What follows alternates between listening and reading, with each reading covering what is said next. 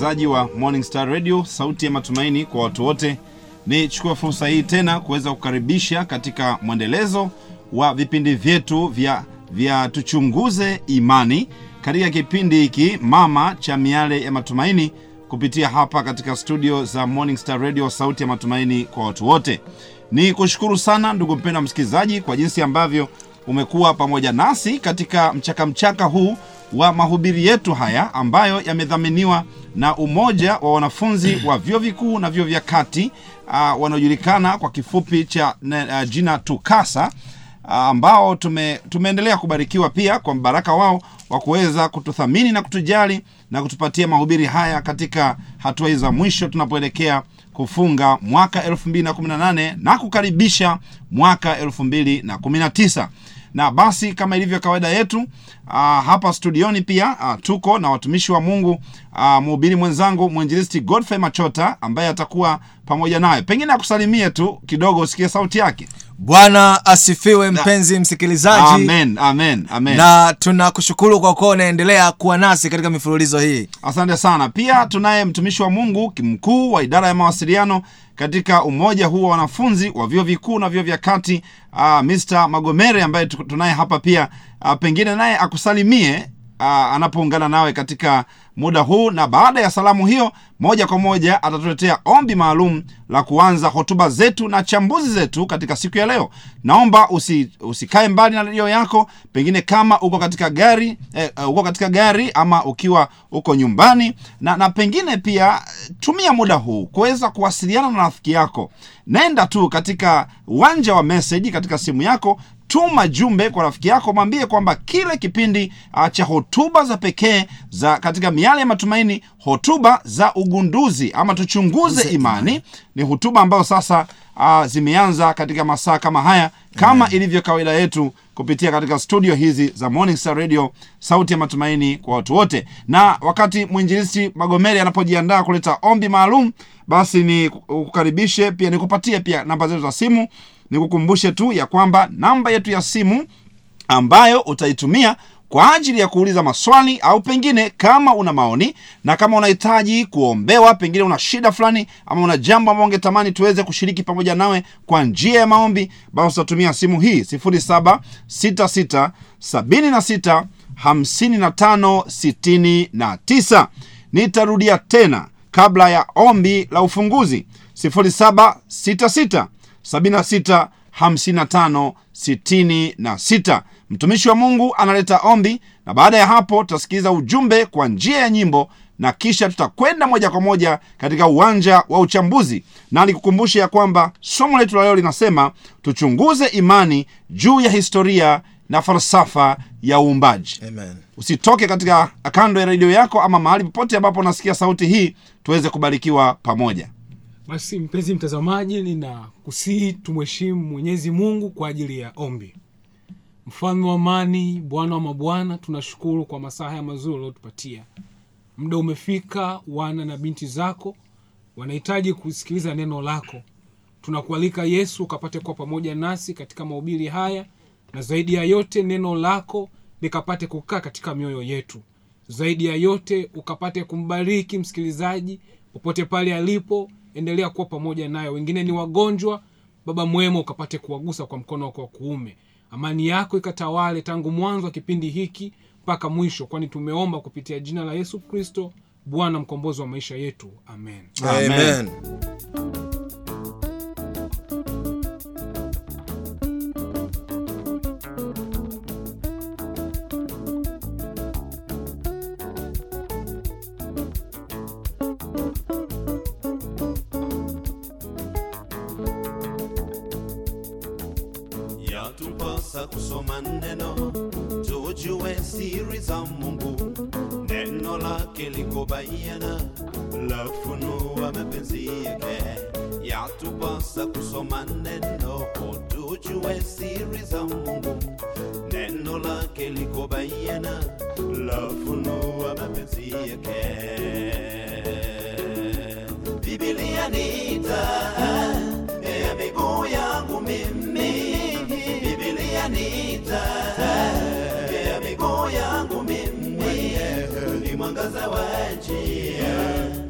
Njia ya wokovu. Ni mwangaza wa njia, njia yangu ya wokovu. Biblia, Biblia ni taa ya miguu yangu mimi. Biblia ni taa ya miguu yangu mimi. Ni mwangaza wa njia, njia yangu ya wokovu. Ni mwangaza wa njia, njia yangu ya wokovu.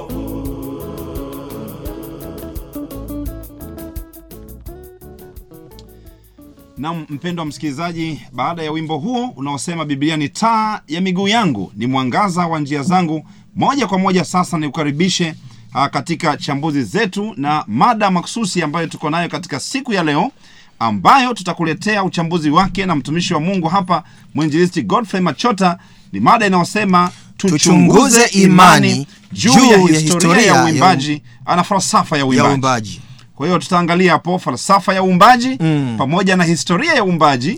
Tunakwenda kufanya uchunguzi leo, Ndio. tunakwenda kuingia ndani kuangalia ya kwamba uh, Biblia ina, inaeleza historia gani kuhusu uumbaji na falsafa kabisa ya uumbaji ama falsafa ya jumla ya uumbaji uh, imekaaje katika maandiko ya neno la Mungu. Ndio. Na pengine kwa sababu tutakwenda kuangalia juu ya falsafa ya uumbaji na historia ya uumbaji Mhm. bila shaka kitabu ambacho tunakwenda kukitumia ni kitabu cha Biblia Amen. ili kueleza juu ya habari ya uumbaji. Amen. Sasa pengine ningetamani kabla sijakuruhusu mtumishi wa Mungu Mwinjilisti Machota kwa ajili ya kuanza mchaka mchaka wa kuangalia ah, kuweza kufukua mambo mbalimbali na kuibua ah, mba, mambo mbalimbali yanayohusu uumbaji Mm. ah, pengine ningeanza kuweza kuzungumza na ndugu msikilizaji kidogo katika utangulizi huu kueleza juu ya mamlaka ya Biblia Naam. ah, ya, ya, ya, ya, ah, yani kile ambacho kinaipatia uh, Biblia mamlaka ya kueleza juu ya uumbaji Amen. maana ninaamini ya kwamba tutakwenda katika mafungu ya biblia Mm. je biblia ina mamlaka gani Mm. ya kueleza juu ya habari ya uumbaji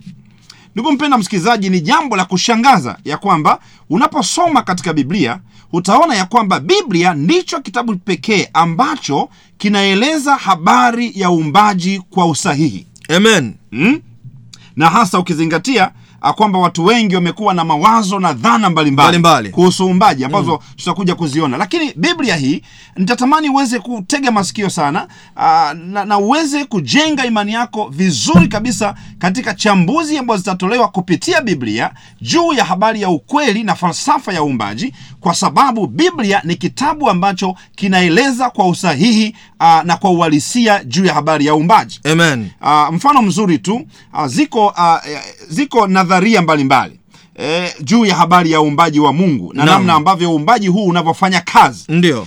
Kwa mfano a, kuna nadharia juu ya mzunguko wa maji. Naam. E, maji ya bahari huweza kuwa mvuke Mm. eh, katika namna na- namna ya utendaji kazi Mm. wa, wa mzunguko wa dunia na namna dunia inavyofanya kazi. Maji ya bahari huweza kufanywa kuwa mvuke na baada ya kuvukizwa uh, huweza kugeuzwa na kuwa mawingu Mm. E, na, na baada ya kuwa mawingu kisha uh, hunyesha juu ya nchi na hatimaye hurudi tena baharini Ndio. Uh, na- napo- napozungumzia kunyesha maanake ni mvua sasa mvua halisi. baada ya maji haya kuvukizwa na kwenda kule angani na kugandishwa kule ndipo baadaye yanaweza kurudi kuwa kama nini kama, Kama mvua. mvua. tunasoma vizuri uh, aina mbalimbali za namna mvua inavyotengenezwa katika masomo ya mambo ya rainfall na vitu vingine katika jiografia, Jiografia. uh, tumekuwa tukijifunza hayo kwa hivyo uh, tunafahamu nadharia hii vizuri. Eh, lakini ni jambo la kushangaza kuona ya kwamba nadharia hii ama mfumo huu wa namna ambavyo ulimwengu unavyofanya kazi Mm. namna uumbaji wa mungu unavyofanya kazi hususan katika habari ya mzunguko wa maji. Mm, eh, namna maji yanavyoweza kwenda katika hali mbalimbali na, na, na, na, na, na, na kwenda kuja katika mfumo wa mvua na baadaye kurudi tena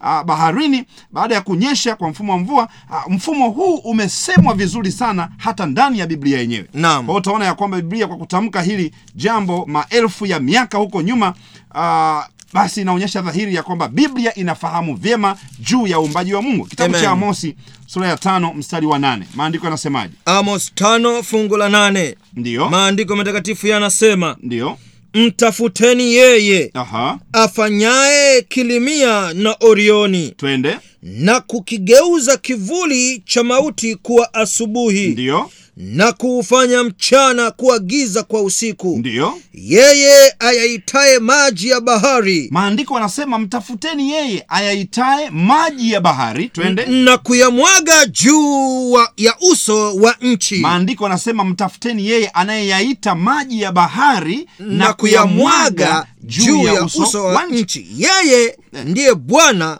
ndiyo jina lake unaona maandiko hapa ya- yameshaanza kueleza uh, ule, mcha, ule mchakato mzima mfumo mm. mzima wa, wa namna mvua inavyotengenezwa lakini inatumia uh, neno zuri sana ambalo linanifurahisha hapa anasema bwana yeye huyaita, Huyaita maji, ya bahari mm-hmm. ni ule, ni ile hali ya uvi, uvukizwaji wa yale- wa, wa maji Kwenda kule angani. angani mm-hmm. na hatimaye kutengenezwa na kushuka tena mm. kama mvua na kurudi tena baharini Naam. Maandiko anasema bwana ndiye anayaita hayo maji sasa utaona ya kwamba kumbe hata mfumo huu wa kijiografia Unatajwa. Tayari unatajwa katika biblia na, na wanasayansi wanauita hydrological cycle Naam, kwa hivyo- inaelezwa katika biblia katika biblia Amen. kwa hivyo utaona ya kwamba biblia ina mamlaka ya kutueleza juu ya habari ya uumbaji Amen. ina mamlaka ya kutueleza habari ya lakini pia mamlaka nyingine napomaliza katika sehemu hii kabla mtumishi wa mungu hajaanza kufanya uchambuzi juu ya falsafa na historia ya uumbaji uh, mamlaka nyingine ambayo biblia inayo inatokana na udhaifu wa wanasayansi mm.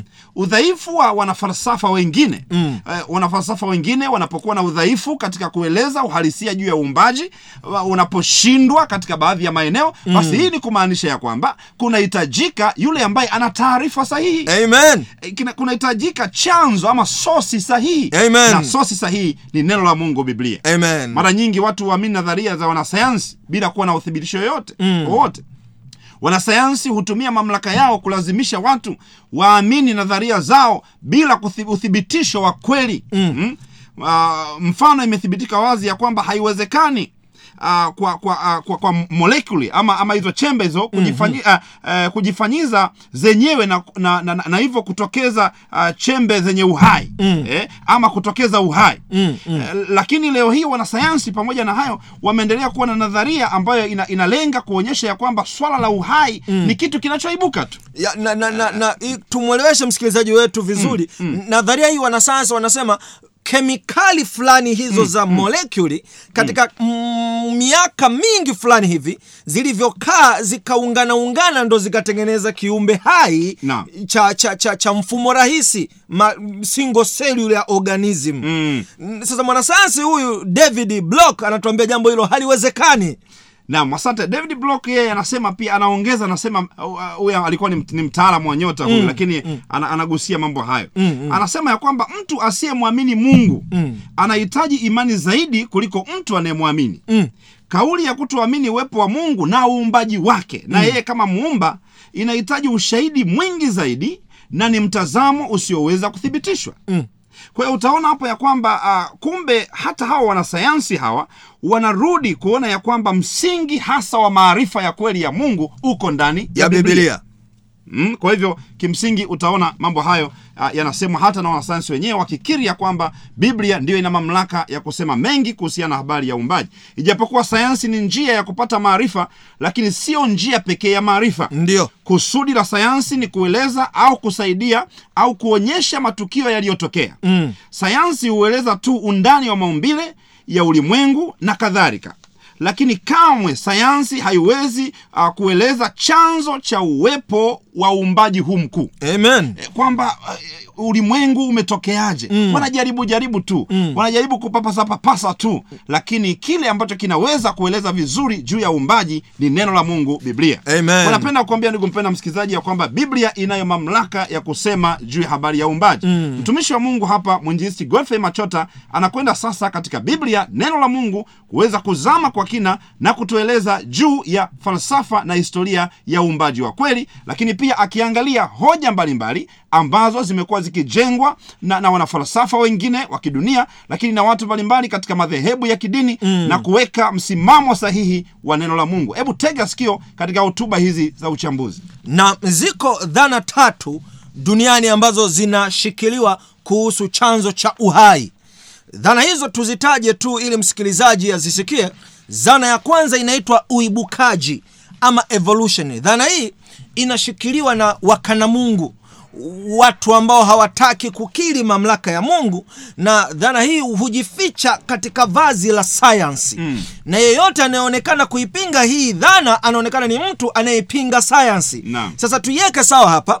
Sisi hatuko hapa kupinga sayansi sisi tuko hapa kueleza mamlaka ya mungu na, na, na mungu ametupatia karama ya sayansi kutusaidia kuelewa uumbaji wake Naam, e, naam. walau kuelewa uumbaji wake kwao. dhana hii ya uibukaji ina madhaifu mengi sana Sana. sana sasa ngoja nitaje mawili matatu hivi kumsaidia msikilizaji naye apate ku, ku, kuona udhaifu wa hoja hizi moja kati ya, ya, ya, ya pointi ya msingi ya dhana ya, ya, ya u, uibukaji ni kwamba maisha yalitokana na mlipuko mkubwa wa chembe moja ndogo ambayo ilikuwa imeshindi, imeshindiliana kwa mkandamizo mkubwa mm. na huo mlipuko wanauita big bang Naam. sasa jambo la kipekee ni kwamba ukitazama huko angani nyota a, sayari zinazozunguka nyota zinazunguka kuelekea upande fulani lakini pia galaksi ama, ama, ama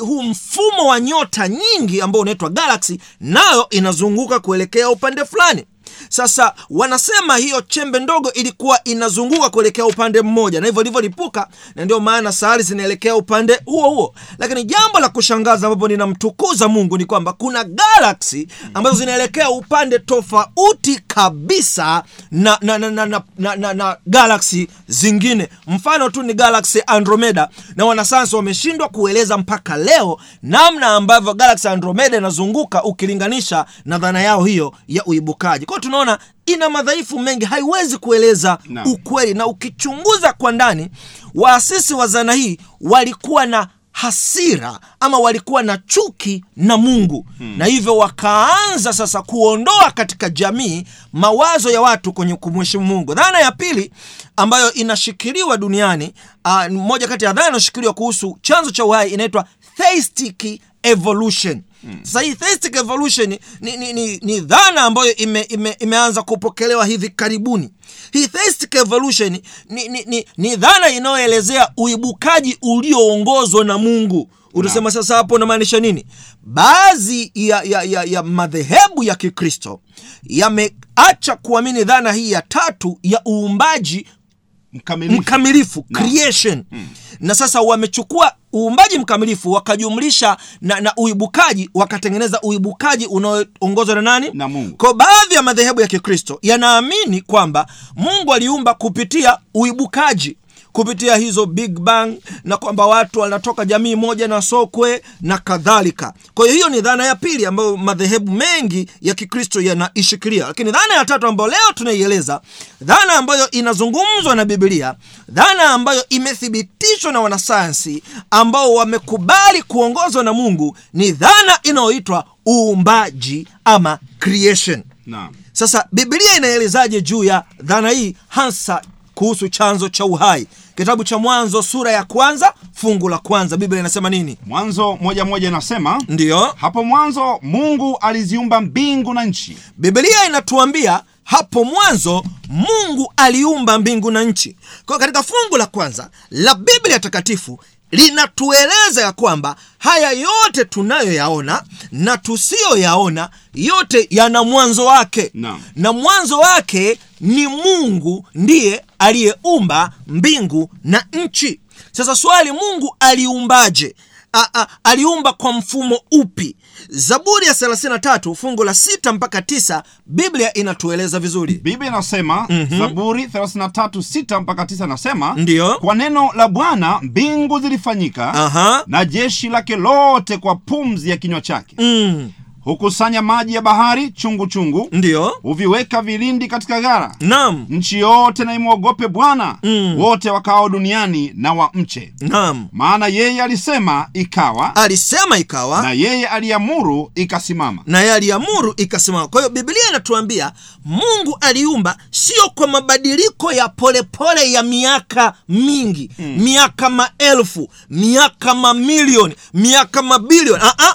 Biblia inatuambia mungu aliumba kwa kuamuru na ikatokea. Amen. na aliumba kwa neno lake. Alikuwa anatamka inatokea. Anaamuru inatokea. Na, na, na, na, na, na, na, na, na, na sio kwamba jambo hilo lilichukua mamilioni ya miaka. Ha, haikutokea kwa mabadiliko ya polepole kwamba kiumbe kinaanza kuwa mjusi baadaye kinakuwa mamba baadaye kiumbe hicho kinageuka kuwa binadamu. Aa, biblia inatuambia mungu aliumba kwa kutamka na ikawa. Na yesu kristo naye anakazia dhana hii katika kitabu cha marko sura ya kumi fungu la sita akieleza kwamba viumbe vilivyoumbwa ama uumbaji wa viumbe viumbe viliumbwa vikiwa vikamilifu marko kumi, fungu la sita. sita, wa sita biblia inasema marko sura ya kumi fungu la sita biblia anasema hivi aha lakini tangu mwanzo Mhm. wa kuumbwa ulimwengu aha aliwafanya mume na mke mm.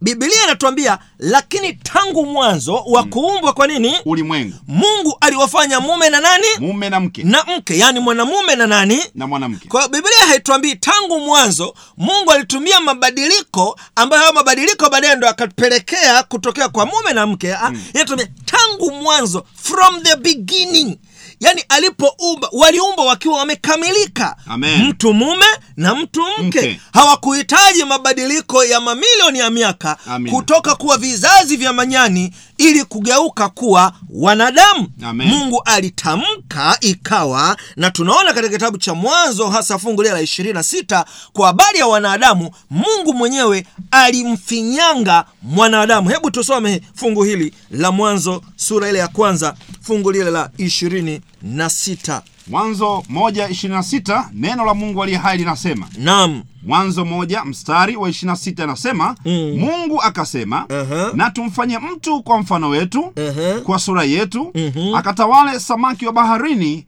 na ndege wa angani sasa, sasa mungu alimuumbaje huyo mtu twende mwanzo mbili fungu la saba mungu anaelezea mchakato wa kumuumba huyo mtu mwanzo sura ya pili Fungu la saba. Mm. neno la mungu ali hai linasema linasema bwana mungu akamfanya mtu kwa mavumbi ya ardhi aha akampulizia puani pumzi ya uhai alafu mtu akawa nafsi hai. Haleluya amen. Biblia haituambii mungu alianza kumuumba sokwe fulani. Mm. huyo sokwe akabadilika badilika Amen. akabadilika badilika akatokea kuwa mtu.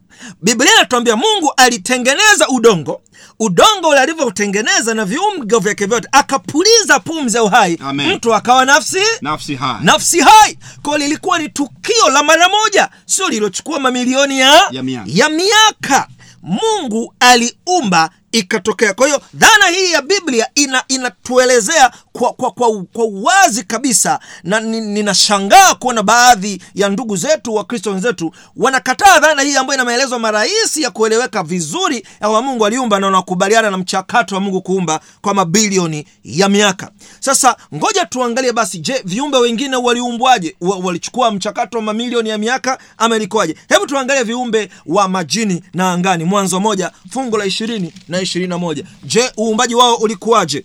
Inasema mwanzo moja ishirini na ishirina moja inasema mungu akasema Mhm. maji na yajae na yajawe kwa wingi Mm. na kitu kiendacho chenye uhai Mhm. na ndege waruke juu ya nchi Mhm. katika anga la mbingu Mhm. mungu akaumba nyangumi wakubwa Aha. na kila kiumbe chenye uhai kiendacho Mhm. ambavyo maji yalijawa navyo kwa wingi na kwa jinsi zao kwa tunaona hapa mungu anaumba wanyama wote wakiwa wamekamilika na, na tena anatutajia hadi majina ya kwamba alipoumba tu aliumba manyangumi aliumba na viumbe wengine wa majini. Sasa kitu ambacho kinanifurahisha kwa mungu kutaja ni namna ambavyo a, a, ambavyo sayansi ya leo inavyoelezea asili ya maisha. Sayansi inasema maisha yalitokana na, na kiumbe cha kwanza kutokea ni kiumbe chenye seli moja single cellular organism.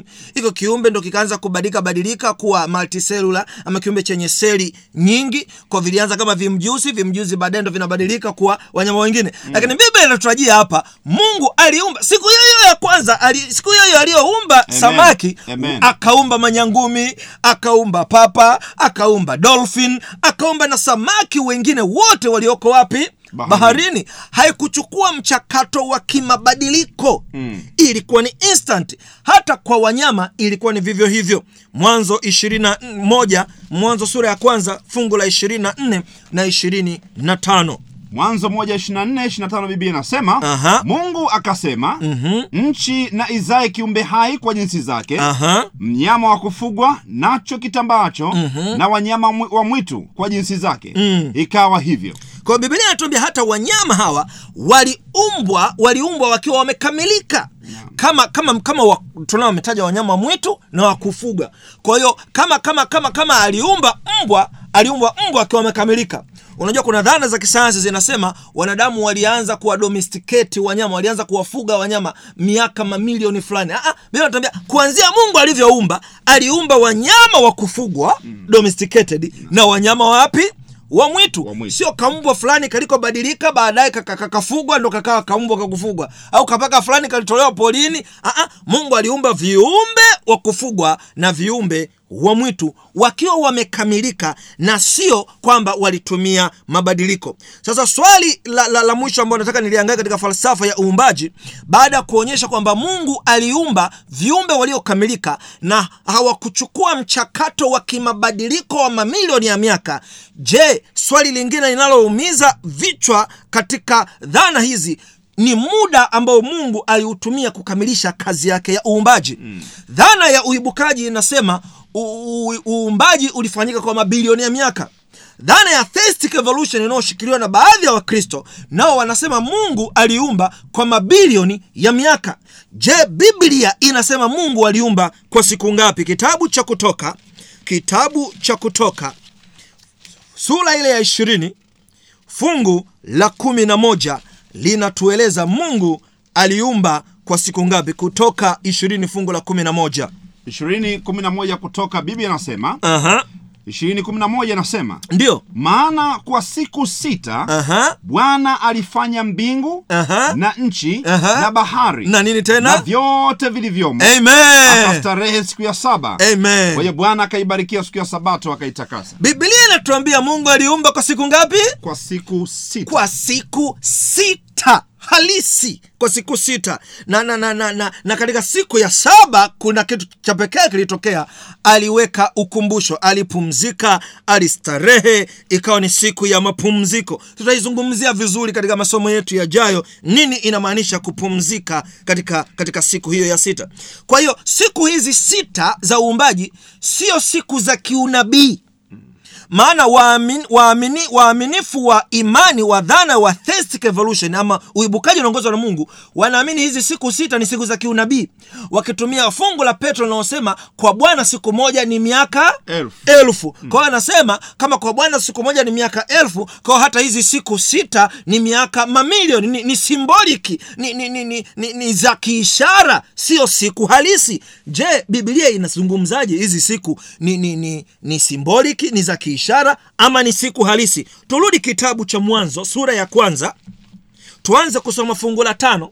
Basi tusome la nane na angalo la kumi na tatu ili msikilizaji apate picha. Biblia inasema hivi Mhm. hapo mwanzo mungu aliziumba mbingu na nchi. Nam hiyo ni fungu la kwanza. Twende fungu la tano. Fungu la tano nasema Ndiyo. mungu akaita nuru mchana Aha. na giza akalita usiku. Alafu? Ikawa jioni. Alafu? Ikawa asubuhi. Aha. siku moja. Ikawa jioni ikawa asubuhi siku, Siku moja. hebu tusome tena fungu la nane fungu la nasema Aha. mungu akaliita lile anga mbingu Aha. ikawa jioni Aha. ikawa asubuhi Aha. siku ya pili ikawa jioni ikawa asubuhi siku ya ngapi Ya pili. fungu la kumi na tatu kumi na tatu inasema hivi ndiyo inasema ah, kumi na tatu inasema ikawa jioni ikawa asubuhi siku ya tatu ikawa jioni ikawa asubuhi siku ya tatu fungu la kumi na tisa linasemaje kumi na tisa inasema ikawa jioni ikawa asubuhi siku ya nne. Ikawa jioni ikawa asubuhi siku ya nne. Fungu la ishiri na tatu linasema nini?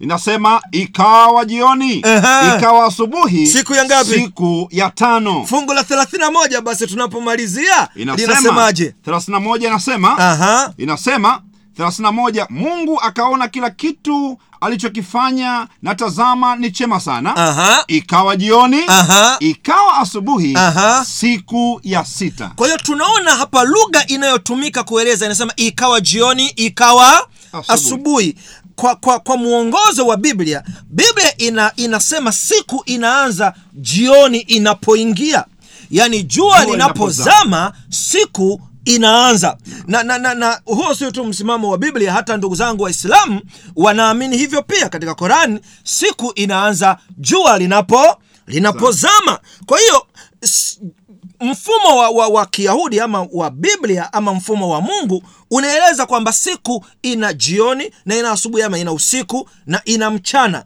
Na hivyo kumaanisha kwamba siku hizi za kitabu cha mwanzo ni siku sita halisi Amen. sio za kiunabii. Lakini pia hata lugha iliyoandika biblia ya kiebrania neno lilotumika hapa siku ni yom. Sasa yom kiebrania maana yake ni siku halisi yenye masaa ishirini na manne. Kwa hiyo mungu hakutumia mabilioni ya miaka. Hakuhitaji kwa sababu yeye ana uweza na nguvu kwa maana anatamka na inakuwa. Kwa hiyo tunaona biblia inathibitisha mungu aliumba kwa siku sita halisi. Na unajua nini mchungaji? Naam kusema mungu alihitaji mabilioni ya miaka kuumba ni kumdhalilisha mungu. Kushusha uwezo wa mungu. Kushusha hadhi yake ya uumbaji. Na tunaona mungu anatumia hadhi yake ya uumbaji kama ndiyo hadhi inayomtenganisha na wowote wanaodai mamlaka ya uungu. Amen. kwa sababu yeye pekee ndiye muumbaji. Na kwa sababu shetani anajua hilo anashambulia hapo ili mamlaka ya mungu ishushwe. Sasa msikilizaji umesikia msimamo wa biblia na namna mungu anavyofundisha juu ya biblia ama juu ya fundisho hili la uumbaji. Sasa nimkaribishe mhadhiri na, na, na, na, na mtumishi mwenzangu pasta dominic mapima atusaidie kuendelea kuelewa dhana hii ya uumbaji na namna mungu anavyoieleza katika maandiko. Mpendwa msikilizaji ambaye unatufuatilia katika vipindi hivi vya tuchunguze imani na leo kama ulivyosikiliza hapo tumekuwa tukijichimba juu ya falsafa na historia ya uumbaji. Mtumishi wa mungu mwinjilisti godfrey machota ameweka bayana kabisa juu ya dhana ya uumbaji na ame, ameonyesha jinsi ambavyo uumbaji huu ni uumbaji mkamilifu ambao ulitendwa kwa muda wa siku sita na ile siku ya saba ambayo bwana alipumzika baada ya kazi ya uumbaji. Na ume, umeweza kusikia pia juu ya fafanuzi kuhusu dhana mbalimbali ambazo zinahusiana na, na, na hoja ya uibukaji. Uh, dhana ambazo zinahusiana na habari ya asili ya mwanadamu ya kwamba huenda ali, alitokana na mnyama. Pengine mpendwa ningetamani uweze kutafakari mambo kadhaa machache. Uh, kwa wale ambao wanasema pengine uh, mwanadamu alitokana na mnyama aina ya sokwe. Uh, unaweza ukaangalia vizuri sana. Mtumishi wa mungu mwinjisti machota umesema vizuri sana hapo kwenye kitabu cha mwanzo lakini unapoangalia mtiririko wa uumbaji no. utaona ya kwamba hata mungu alipokuwa naumba kwa kadi ya kile kitabu cha mwanzo moja ishirini na nne pale Mm. utaona ya kwamba mungu aliumba wanyama wa Naam, kufuga naam. na, na utaona staili ya namna walivyoumbwa wanyama mm-hmm. na namna alivyoumbwa mwanadamu ni tofauti ni tofauti kabisa maana wanyama biblia inasemaje pale hebu soma kitabu cha mwanzo mwanzo moja 1:24. fungu la ishirini na nne inasemaje mungu akasema nchi na izae viumbe hai kwa jinsi zake kwa hivyo ilikuwa ni tamko la mungu akasema Naam. nchi na izae viumbe hai kwa jinsi zake, Zake. alafu nini kikatokea wanyama wa kufugwa nacho kitambaacho na wanyama wa mwitu kwa jinsi zake ikawa hivyo ikawa hivyo kwa hiyo utaona ya kwamba wanyama waliumbwa kwa tamko la mungu rafiki zangu waislamu wanasema kun fayakun yani kuwa alafu kitu kikawa. Kikawa. kwa hivyo mungu alitoa tamko tu akasema nchi na ijae hawa wanyama Amen. na wanyama wakaweza uh, waka, wakaweza kutokea Ndiyo. lakini kwa habari ya mwanadamu mm-hmm. unaposoma katika biblia utaona ya kwamba mwanadamu kama tulivyosoma mwanzo sura ya pili mstari wa saba Naam. biblia anasemaje bwana mungu akamfanya mtu kwa mavumbi ya ardhi Aha. Akampulizia puani pumzi ya uhai Ndiyo. mtu akawa nafsi hai kwa hivyo unaweza kuona tofauti hapo ya kwamba uumbaji wa mwanadamu mm-hmm. ulihusisha tendo ni mchakato mungu alichukua mavumbi ya ardhi alafu akatengeneza tufe la mwanadamu alafu akalipulizia pumzi ya uhai ndipo mwanadamu akawa kiumbe Nafsi hai. kwa hiyo unaweza ukaona ya kwamba wanyama hawa mm. na binadamu hata namna walivyo walivyo walivyoumbwa Ni tofauti. ni, ni, ni namna tofauti Kwa hiyo utaona ya kwamba wale wanaojenga hoja ya kusema ya kwamba mwanadamu alitokana na nyani mm. basi au pengine alitokana na mnyama fulani mm. kadi wanavyosema wenyewe huko mm-hmm. ah, basi hawajachunguza na kuangalia sawasawa juu ya kile ambacho neno la mungu aliye hai linachosema na hat, zaidi pia unaweza ukajiuliza swali kama wanadamu walitokana na hawa viumbe pengine nyani ama ni kiumbe gani sijui ambaye wakiasili kule Wanamjua ah, wenyewe. ah, wanamfahamu wenyewe kama alitokana na kiumbe huyo Eh. sasa swali linalouliza ni kwamba je kwa nini basi mabadiliko hayo ya, ya kiumbe ya- endelevu mm. kwamba leo hatu, hatuoni tena viumbe hao au wanyama wanaweza kubadilika na wakawa binadamu? Ndio ama pengine ama zile jeni za, uri, za, za urithi wa viumbe z- zilikatika ama ziliisha zilipungua kwa wanyama. Kwa utaona hapo ya kwamba uh, kuna udanganyifu wa aina yake ambao umekuwa ukitolewa. Pengine napenda nikujulisha tu ndugu mpenda msikilizaji ya kwamba shetani amekuwa akitafuta kila aina ya njia kuweza kukosoa uumbaji wa mungu kuweza kupunguza nguvu ya ukweli wa uumbaji wa mungu. Kwa nini? Ni kwa sababu uumbaji unafanya jambo kubwa uh, katika maisha kwa habari ya mungu. Unafanya jambo kubwa katika maisha ya mwanadamu kwa habari ya mungu. Je uumbaji unafanya kazi gani? Pengine kwa haraka sana warumi sura ya kwanza mstari wa ishirini inasemaje?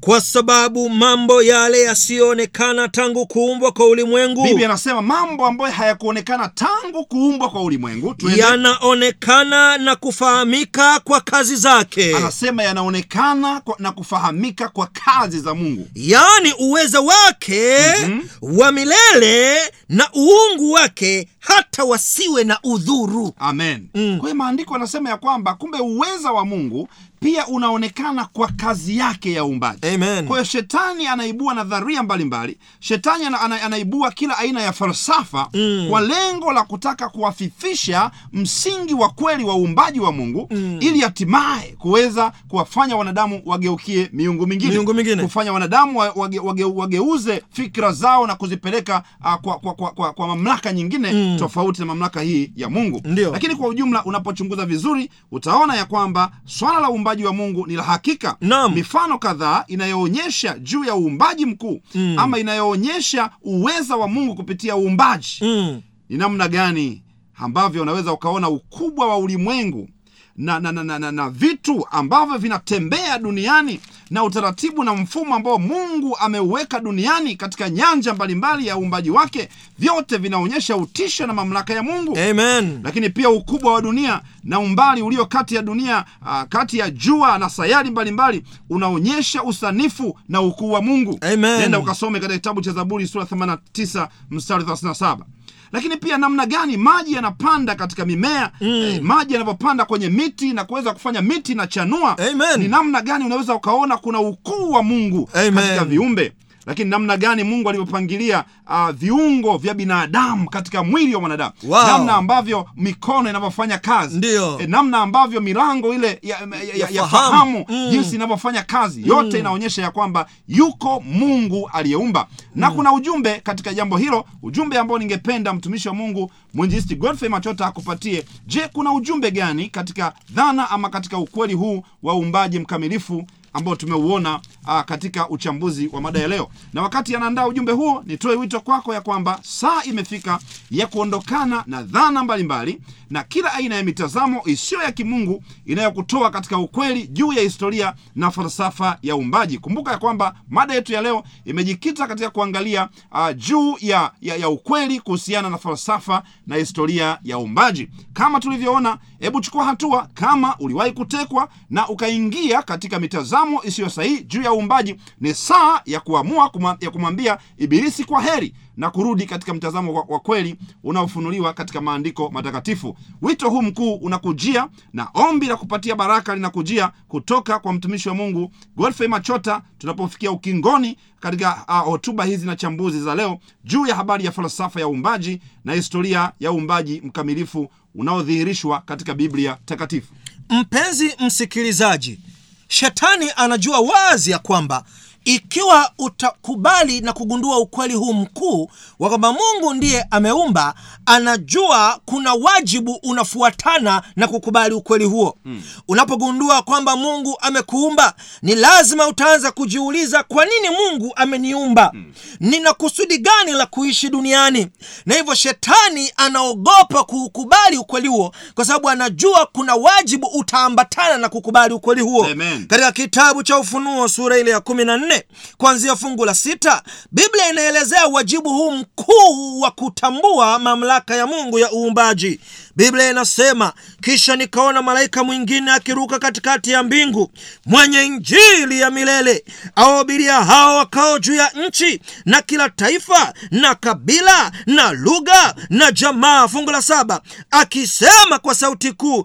mcheni mungu na kumtukuza maana saa yake ya hukumu imekuja msujudieni yeye aliyezifanya mbingu na nchi na bahari na chemichemi za maji. Na hivyo mungu anapotupatia utambuzi ya kwamba sisi tumemuumba anatupatia agizo la kurudi kwake kumcha na kumtukuza. Unajua unapokubali mungu amekuumba utakubali kuishi kama alivyokuagiza.